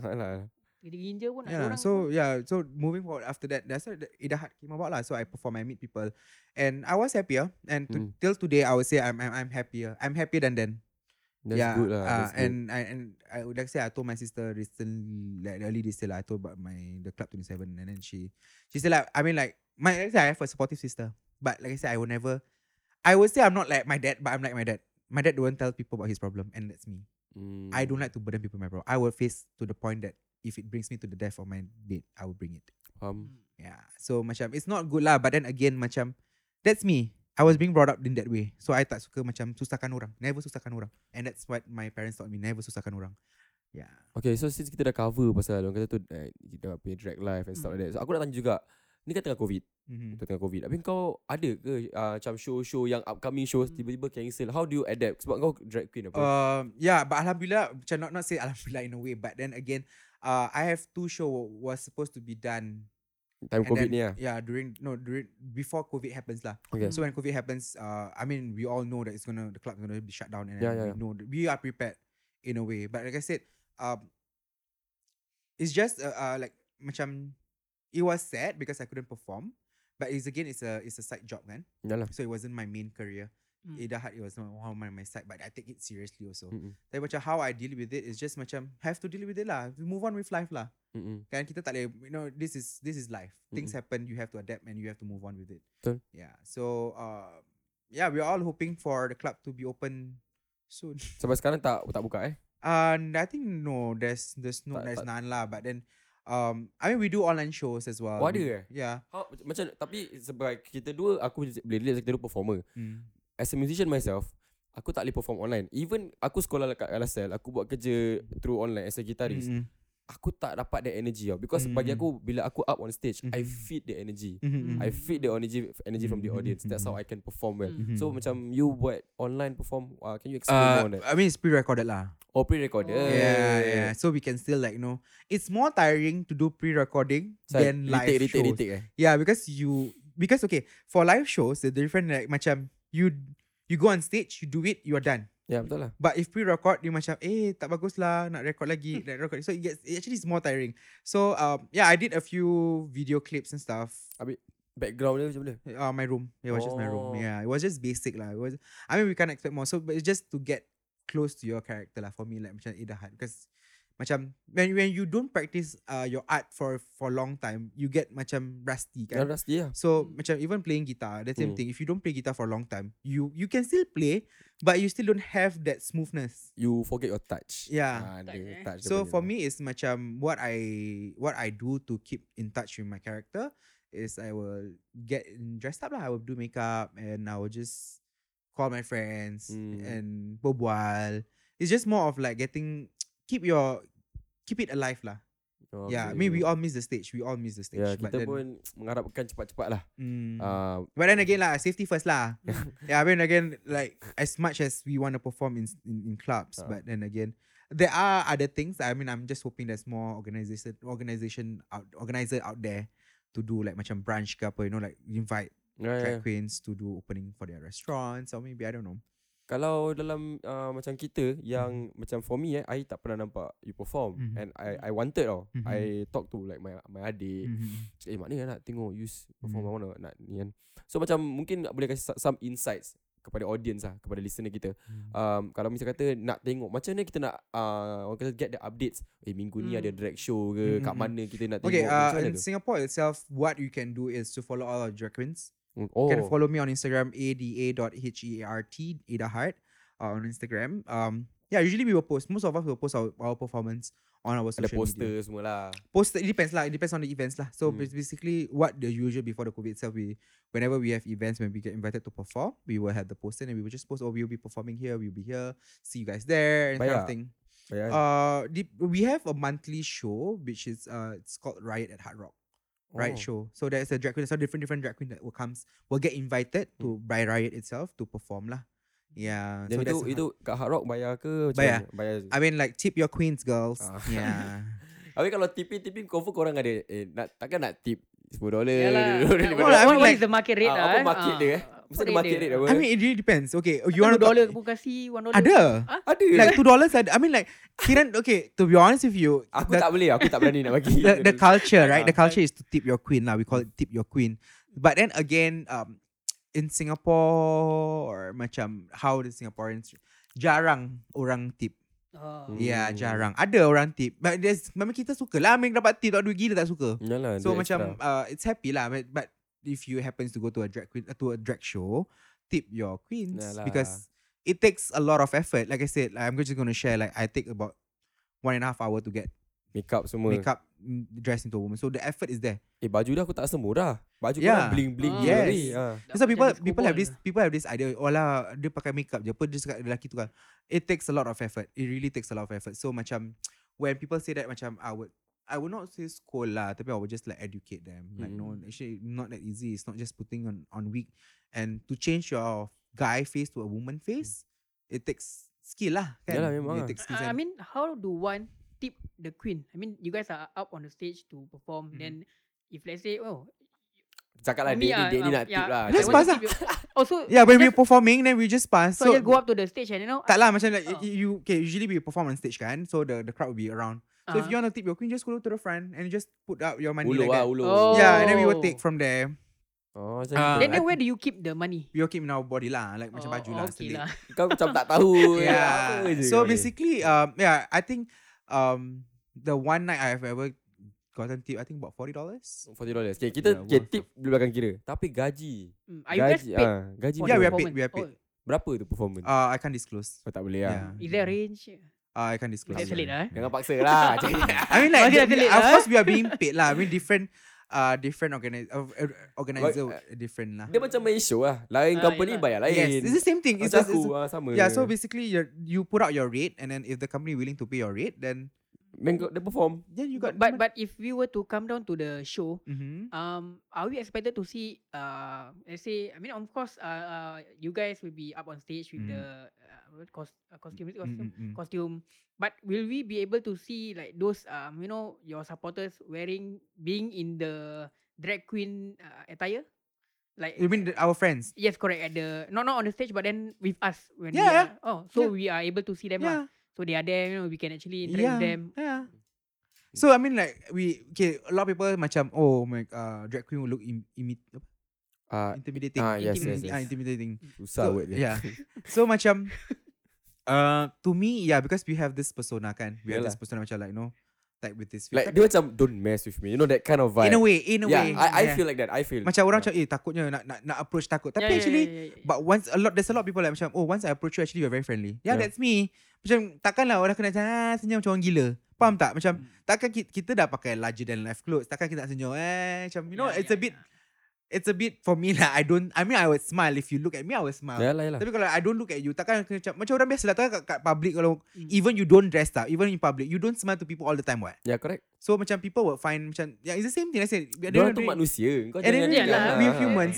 So we are humans. So don't be afraid. So macam you go to a drag store, then you say, nak ambil gambar, you just ask, can we take a picture with you? We will love to take picture with you guys. Mm-hmm. Yeah, we love to macam happy. Ada tak saudara-saudara yang pernah tengok kau perform? Yeah, I was actually surprised during my, you're talking about competition, right? So I entered a competition called the Drag Wars Season 2. I emerged as the first runner up. Throughout the competition, I have a few cousins that comes to support me from my dad's side. Yeah, from my mom's side, no. At the finale, actually, I didn't expect to see one of my cousin. Yeah, shout out to Aton. Yeah, if she's listening. I saw her. I cried. Because I didn't expect my cousin to be there. And I didn't expect her to be there. Yeah. Oh, dia tak bilang lah. She never tell me. She never tell me she would be there. Then after I won, and then after that I walked out from the venue, she grabbed me. And then she shouted my name. Then I was like, then I turned, I was like, who? Then I saw it was her. So it was a very emotional thing lah. Because macam, like I said, I decided to do this, and I never, macam, I would never put in my cousin's face like, you have to support me. Yeah. I would never put in anyone's face like macam, oh no, like, because you're my cousin, so korang kena datang support. Yeah, kena paksa. Actually, aku ada confession to make lah. You know, after everything, you did posted the full performance online. To be honest, I watched it. Aku pun. And I watched it for a few times, and to me, my personal thought, it would be like, wow. Tak macam bagi aku, it's not bukan cousin aku, macam lain tau. It's like lain gila. Because it's a lip sync performance, and you. Is it the white colour? Yes, correct. Yes, the white colour. The praying, is it? Kisha. Yeah, correct. Kisha, yeah. Yes. That was a very close song to me. The reason why I choose to do praying, that's the insight. The reason why I do praying, because it was praying to myself, to my own demons. Oh. So the song kind of like I hope, I think there's one part of that like macam, I forgot the lyrics, but it was one part was my interpretation of that song. Was to actually to let go of my bad demons. The conversation between me myself, macam between me and God, and between me and my own demons. So that's me lah. Like I said, when I do my own performance, especially when I get to choose my own songs, it's always macam how Ida Hart is about emotions. Yeah. Telling my own struggles and stuff. Basically bila kau perform and lagu tu kena dengan situasi diri kau, kau boleh kasih that was that performance. I got like 10 across the board, so it was a full mark lah. But then I mean before that I did Nicki Minaj. I'm bad at rapping, even on real life. Lip sync lagi worse. And then I emerged as first runner up. And I even think to myself, like I mean I even thought to myself that why did you even get second? You should be on the winning side. Because I watched the one who got first. I watched the performance, and I think yours is better because you got those when you get on your knees, praying, you lip sync. To me, I saw that you are pouring your heart out, your heart out. You are pouring everything out. I saw a different side of you lah. To be honest. Yeah, correct. So, what do you feel? I mean, when you get to know that you are in the second place of the contest, sad to be honest. But then again, it's a competition. Yeah. So I have to accept, adat lah. Yeah. Sportsmanship lah. Yeah. So is there any other contest that you take part in? But when you when in first or second or third? No. So that was the first one. And that was the first and the only competition. And you came in second. Yeah. That was a very big. So it was my first and only, and yeah, I mean in the future if there's competition, maybe I will join, maybe not. Yeah, again, like I don't know what's next lah. Which for Ida Hart, it's more of like I said, more of Ida Hart is more to have a support group to help people semua kan. Okay lah, just to tell you guys, podcast kali ni is the first time yang kita nak hampir 2 jam. Wow. This is the first YJ episode yang kita dah masuk 145 minutes kan. So kirakan I just want to say that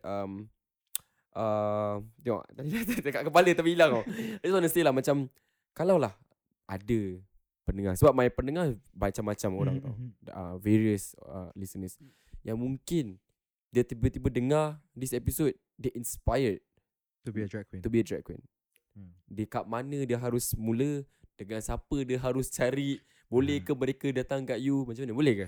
Okay, so I mean anyone can be a drag queen, to be honest. It's just like I said lah, dia tak ada right or wrong. Yeah. It's for me, okay, my personal advice is what I've gone through, to learn your craft, to learn about yourself better, because it's not an overnight thing. Yeah, it's not macam, because you being a drag queen is to me like it's a character, kan? Yeah. It's to embody some a larger life than your own self. Mm-mm. So if you don't understand yourself, you cannot play another character. Betul.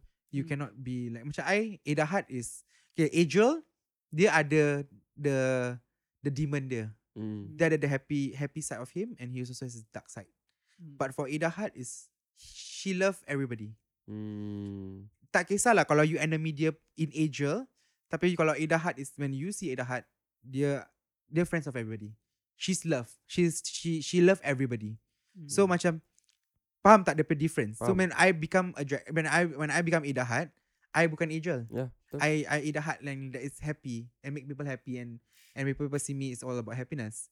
But then again, I don't put myself unless macam like, literally lah. But then again, if you want to be, I would say learn about yourself more. Back to the question that you have, learn about yourself first. Go and watch videos how other queens perform. From for me, I'm a full supporter of local queens. So about Singapore queens lah. So basically, I'm a fan of all the older generation queens. I respect all the older generation queens also, and I'm more of like old. Kira distracted semut I'm more like, yeah. So learn, watch. I mean, the access you have now is tremendously available on YouTube. It's wide lah. Yeah, it's wide. So just go and learn, and then go and watch drag performance. Yeah, whenever you have the chance to watch, go and watch. Learn how see every different queens at different style. Yeah. So and if you want to approach any of us, and like sure, we will advise you lah. Okay, yeah, but again. Okay. Or just like again, like macam some people like, can you help me to do this, to do that? Ada, gue tak ada. I mean, I will help, but then again, macam yalah, you learn yourself first lah. Yeah, betul lah. Betul. Yeah, kalau you tak pernah, you do it because you want someone else to do it for you. It's more of like macam orang buatkan kau. Faham tak? Kalau you nak, if you really passionate about doing something, this is in general. If you're passionate on doing something, learn the arts of it, learn how to do it, and then do it on yourself and ask for feedback. And be open to feedback, because some people are not open to feedback, and then dia ingat dia dah bagus. Yeah, betul. And you cannot grow. Even in life, you have to be open to feedback. Yeah. Okay, ni aku punya soalan last. Kau ada soalan, kau dulu kau. Tak apa, silakan. This is question for me lah, from me about the general of this LGBT community since it's growing. So do you have any advice for those people who is, you know, they know that they are part of this thing, the LGBT, but they are afraid due to, you know, family, friends, like, what is your advice? My advice is to talk to someone who you trust. Talk to someone who you trust and be open, so at least you know that you can be yourself with that someone. And I think the generation now is very open. Yeah, the youth generation now is very open. And like I said, I have seen kids as young as 15, and they are. I mean, I'm not saying it's worrying. I'm happy because they found themselves at the early age. At 15, they really found themselves, and they're very open. And I have a few young followers or so, and I'm happy lah. But it's just like my advice is, be careful lah who you mix with, because you are young, you are vulnerable. You know, when you are young, you are very adventurous. You want to try this, you want to try that. But be careful who you mix with and who you choose to trust also lah. I mean, in general lah, when you are young. Okay, sebelum kita menutup tirai lah, before we end this episode for tonight, I want to thank my guest host lah, co-host Akil, my cousin lah, for, you know, sudi datang, you know, to be second host lah untuk episode kali ni. And thank you for inviting lah. And shout out to I want to ask you this. This one last question. Yeah. Is Yusri dead? Yes. Officially lah. Yusri is dead. Muhammad Yusri bin Ramli is officially dead. Okay. Yeah. Okay. But then again, I cannot run from it because my IC is still my IC is Muhammad Yusri. Oh my god, I just exposed my own name. Okay, yeah. So basically, maybe you can censor it out, right?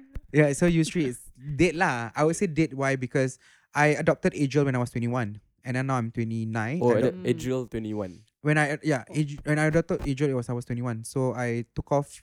I didn't take off. I added into my own name. So I took off my first name, which is Muhammad, and I took on Yusri and then with the Adriel. So, if you ask people who are in the community or people out there, they don't know who Yusri is. Oh, if you use Adriel, don't tahu ah. No, I go by Adriel. Oh, I go fully by Adriel when I'm outside. Yeah, not saying I'm having a double match feeling number two. It's just like when I was 21. I say like it's an embarkation, right? So macam 21 tu, I just tell myself lah, I don't wanna have that bad memories when I was growing up history. So Adriel is a new person. Okay. It's a new name with new goals lah. And like I said lah, dulu kita kan macam suka nama samar-samaran kan. Yeah, tapi when I was 21, I was very sure that I want my name to be Adriel. Faham. So moving forward now, if you saw my Facebook, so dah tukar apa? Yeah, it's changed. Yeah. You can shout out your Instagram, you know, other than your Instagram drag queen. Instagram is ADRIELRRRR. The reason, okay, Adriel, the original name Adriel does not have R. The reason why I put R in my name in Adriel is to represent my dad. Yeah. Ah. So like I said, I'm a very sentimental person. And like I said, I was never close to my dad, but I've the fond memory of him, right? So for him to live with me every single day is to have his name. So even my full name now, on Facebook is Adriel Ambrose Rumley. Yeah. So it's whatever the name that was given by originally, I have never used it. But yeah, if you ask me whether I want to fully change it, there are consequences of changing your name fully by the law. By the law, yes. Yeah. But and again, whatever happens is I'm.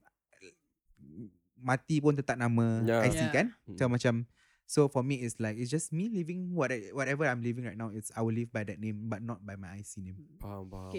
So for the listeners who like to reach out to Adriel, so because we say, you did say that, you know, if there's anything, any question, any doubts, you need help or anything, you can come in and, you know, reach out to Adriel. So which account do you preferably for them to actually? Okay. So I'm on both accounts, but if you ask me, I'm more on Adriel, my boy account. Okay. Yeah, I do a lot of more work, more community. The work. Commercial side kat sana.